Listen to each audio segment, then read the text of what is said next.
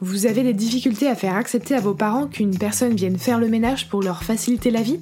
Vous avez l'impression de parler dans le vent quand les personnes ignorent vos conseils pourtant censés les aider? En France, ils sont 3,9 millions de proches aidants de seniors susceptibles de rencontrer cette situation. D'ailleurs, si nous nous intéressons à cette question, c'est parce que ces refus d'aide sont nombreux dans les témoignages et nous donnent cette impression que les vieux ne veulent pas de notre aide.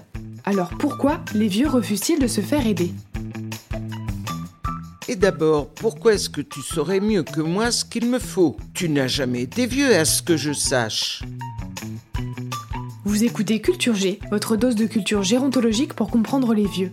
Ce podcast vous est proposé par Sociogérontologie en partenariat avec l'Action sociale d'AG2R La Mondiale.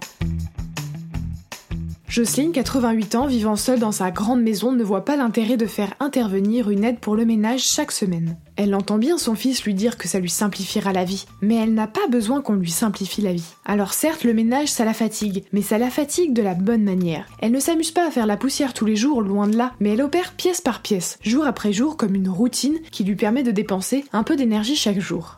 Parce que sinon Jocelyne s'ennuie. Elle n'a plus à s'occuper de son mari ni de ses enfants. Elle ne cuisine que pour elle, ce qui ne prend pas beaucoup de temps. Le tricot, c'est difficile avec l'arthrose, et la lecture, ça va, ça vient, mais ça ne l'occupe pas toute la journée. Elle sait que son fils veut bien faire, et elle ne dit pas non à une aide ménagère, mais elle dit non à quelqu'un qui la priverait d'une occupation et d'une activité qui rythme sa journée. Que ce soit un refus d'aide matérielle, d'aide sociale ou médicale, on ne refuse pas sans raison.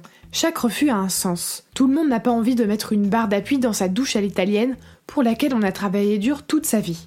Qu'on se le dise, vieillir apporte son lot de changements, et souvent on se rend compte que quand on est vieux, on ne peut plus faire certaines choses. Dire non est une façon de dire qu'on garde le contrôle. Alors que faire face à un refus? Vous avez le choix entre refuser vous-même ce refus, imposer l'aide et donc nier l'autonomie de la personne, ou l'accepter et essayer de comprendre le sens derrière le refus. Si vous choisissez la deuxième option, empathie, écoute et confiance sont bien sûr requises. Que ce soit le déni face à un diagnostic, une revendication à être autonome, un besoin de se réaffirmer ou un refus d'être comme tout le monde, il y a plusieurs raisons pour lesquelles on peut dire non. Dans tous les cas, il faut essayer de comprendre la logique qui amène le refus. Les raisons pour lesquelles la personne dit non sont rarement celles qu'on s'imagine.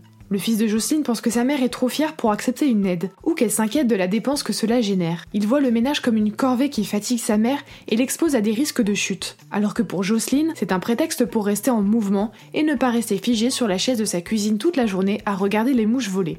Oui, Jocelyne a des besoins qui nécessiteraient une aide, mais celles proposées par son fils n'y répondent pas de la bonne façon.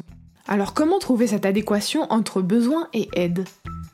Cela passe d'abord par le dialogue, affirmer et respecter le droit de dire non, puis trouver un terrain d'entente autour du même objectif, préserver l'autonomie. Ensuite, s'adapter aux besoins de la personne. En ce qui concerne Jocelyne, il s'agit davantage d'un besoin d'activité que d'une aide ménagère.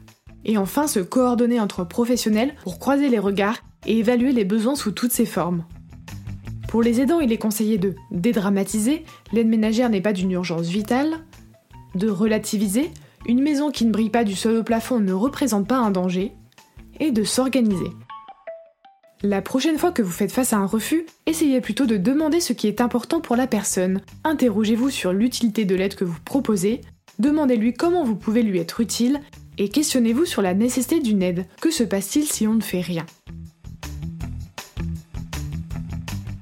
Vous savez ce qu'il vous reste à faire et si vous voulez aller plus loin, on vous joint un document produit par le clic de la métropole Nord-Ouest, vraiment très bien fait. Par contre, elle aimerait bien qu'on lui foute la paix. De toute façon, on ne peut plus rien dire. Merci d'avoir écouté Culture G. Pour nous aider, laissez-nous une note ou un commentaire, partagez avec vos amis et abonnez-vous pour ne pas rater le prochain épisode. Tu peux même le partager à un copain. Pour cela, tu dois te rendre sur ton application de podcast préférée et... Oh, je comprends rien à ce que je lis.